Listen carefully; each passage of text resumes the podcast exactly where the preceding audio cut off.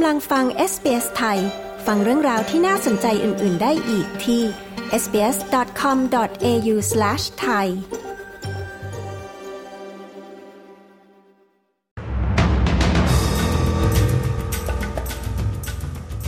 หญิงชาวออสเตรเลียเสียชีวิตจากการโจมตีของกลุ่มฮามาสตำรวจรัฐนิวเซาท์เวลส์ระงับเดินขบวนสนับสนุนปาเลสไตน์ในซิดนีย์ประธานบริหารแควนตัส ประกาศลาออกปลายปีหน้า ติดตามสรุปข่าวรอบวันจากเอสบีเอสไทย 11 ตุลาคม 2566 กับดิฉัน ชยดาพาวเวล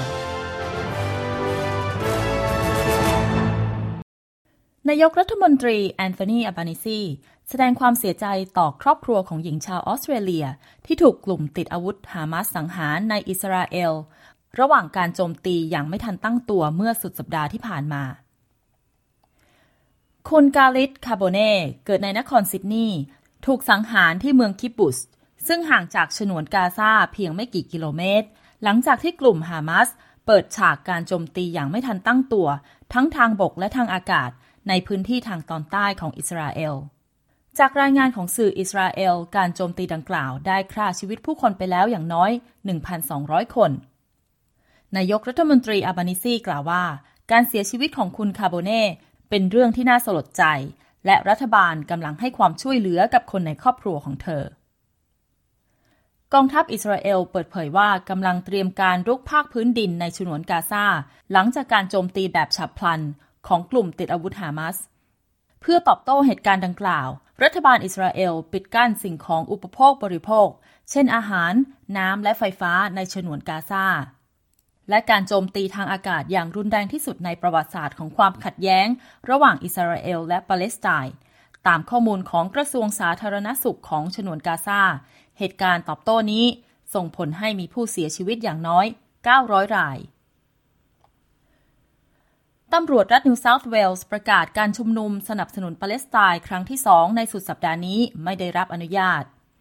เรื่องนี้เกิดขึ้นหลังจากที่มุขมนตรีรัฐนิวเซาท์เวลส์คริสมินส์ให้คำมั่นว่าจะระงับการประท้วงในซิดนีย์โดยให้เหตุผลว่าการชุมนุมครั้งแรกในคืนวันจันทร์นั้นไม่สงบ วันนี้วันพุธที่ 11 ตุลาคม เกิดแผ่นดินไหวครั้งล่าสุดขนาด 6.3 ริกเตอร์ ทางตะวันตกเฉียงเหนือของอัฟกานิสถาน โดยเมื่อวันเสาร์ที่ 7 ที่ผ่านมา ก็เกิดแรงสั่นสะเทือนคล้ายคลึงกัน ศูนย์วิจัยธรณีศาสตร์แห่งเยอรมนี รายงานว่าแรงสั่นสะเทือนเกิดขึ้นห่างจากเมืองเฮรัตศูนย์กลางของจังหวัดเฮรัตไปประมาณ 28 กิโลเมตร และลึกลงไป 10 กิโลเมตร และจากเหตุการณ์แผ่นดินไหวเมื่อวันเสาร์ที่ผ่านมา อัฟกานิสถานได้รับผลกระทบจากแผ่นดินไหวรุนแรงสองครั้ง ส่งผลให้มีผู้เสียชีวิตอย่างน้อย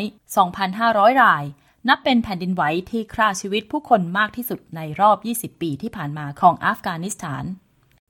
ประธานสายการบินแควนตัส ริชาร์ด กอยเดอร์ ประกาศเกษียณในปลายปีหน้า หลังมีแรงกดดันจากสาธารณชนอย่างหนัก ให้ลาออกจากตำแหน่งทันที เขาทราบถึงปัญหาสำคัญสำคัญของสายการบิน ไม่ว่าจะเป็นเรื่องชื่อเสียงและการบริการลูกค้า และกล่าวว่ามันจำเป็นต้องแสดงความรับผิดชอบ เพื่อฟื้นฟูความไว้วางใจของสาธารณชน ในขณะนี้สายการบินควนตัสเริ่มค้นหากรรมการชุดใหม่แล้ว และทั้งหมดคือสรุปข่าวรอบวันจาก s อ s ไทย 11 ตุลาคม 2566 ดิฉัน ชยดา พาว รายงานค่ะ